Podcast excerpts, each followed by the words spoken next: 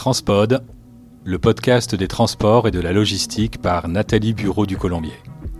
Bonjour et bienvenue sur Transpod l'hebdo, 5 minutes pour tout savoir sur l'actu de la semaine du 26 février au 3 mars 2024. À Brest, saviez-vous que les habitants ont financé en partie leur futur tramway? Et oui, au total, 245 personnes ont investi près d'un million d'euros dans le cadre d'une campagne de financement participatif pour permettre la réalisation de la deuxième ligne de tramway et d'une ligne de bus à haut niveau de service qui entreront en service en 2026. Un investissement pour le moins original avec un taux d'intérêt fixe annuel brut de 4% sur 5 ans. Ferrovergne, filiale du groupe Combronde, a démarré une liaison ferroviaire deux fois par semaine entre Le Havre et Clermont-Ferrand. Ce nouveau service complète l'offre Ferrovergne qui connecte déjà par train à Ropaport, à Vierzon et à Bordeaux-Bassins.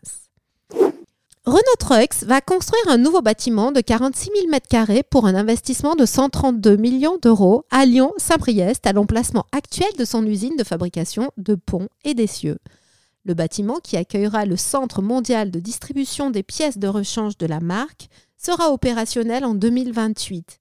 Une zone de bureau de 4000 m2 est également prévue pour les 500 salariés du constructeur. MSC veut sauver les 300 postes de l'ancienne usine Wärtsilä de moteurs marins à Trieste et le groupe envisage de la transformer en usine de fabrication de wagons de chemin de fer pour le transport ferroviaire de conteneurs. Ces derniers mois, MSC a consolidé sa présence dans le ferroviaire avec deux filiales, Medway et Medlog, et la prise de participation dans Italo, le deuxième opérateur italien de trains à grande vitesse. Navigation en eau trouble, c'est le nom du nouveau rapport de la Conférence des Nations Unies pour le commerce et le développement, publié fin février. Le document met en lumière les conséquences des détournements des canaux de Suez et Panama par les navires marchands, et notamment les retards de livraison, la hausse des coûts et l'inflation. Parallèlement, il faut savoir que les émissions de gaz à effet de serre augmentent également en raison des distances et des vitesses plus importantes nécessaires pour compenser ces déviations.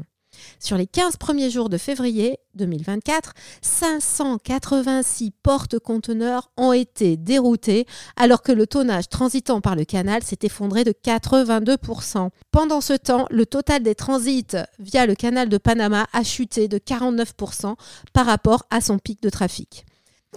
La Commission européenne a autorisé le 23 février dernier le rachat de Bolloré Logistics par le groupe CMA-CGM. Après enquête, la Commission a révélé qu'une telle concentration aurait pour risque de favoriser Bolloré Logistics sur les liaisons d'outre-mer. Elle a proposé de céder l'ensemble des activités de Bolloré Logistics en Guadeloupe, en Martinique, à Saint-Martin et en Guyane. 8,5 milliards de dollars, c'est ce que compte investir le canal de Panama au cours des cinq prochaines années pour verdir ses activités avec l'installation d'une centrale photovoltaïque, l'achat de véhicules électriques, de remorqueurs hybrides et surtout la création d'un environnement résilient aux effets du changement climatique. Avant de terminer cette édition, quelques événements à venir ces prochains jours, et notamment l'aérien qui recrute. Le 7 mars prochain se tient le Forum de l'aérien et de la sécurité de 14h à 18h à Garges-les-Gonesse. Forte de sa proximité avec les aéroports de Roissy, Charles de Gaulle et du Bourget, la ville souhaite promouvoir et mettre en valeur les secteurs des métiers de l'aérien et de la sécurité, notamment à l'occasion des Jeux olympiques de Paris 2024. Le 7 mars également, mais cette fois aux Pays-Bas, se tient le RailTech Europe à Utrecht. Il sera question de rendre les chemins de fer plus verts et plus circulaires pour atteindre les objectifs climatiques. Le JEC World 2024, c'est le salon mondial pour l'industrie des composites qui se tient à Paris-Nord, Villepinte du 5 au 7 mars. Et cette année, l'accent sera mis sur le secteur aéronautique avec une présentation le 6 mars de la feuille de route du secteur pour la décarbonation. Les principaux objectifs étant la réduction des émissions de CO2 des avions et de l'empreinte environnementale sur les sites industriels.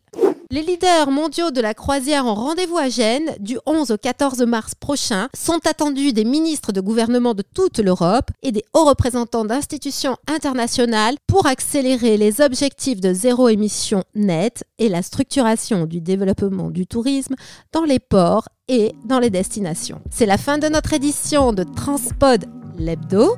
Retrouvez-nous sur toutes les plateformes et n'oubliez pas de liker si vous aimez cet épisode. Un grand merci pour votre écoute et transportez-vous bien.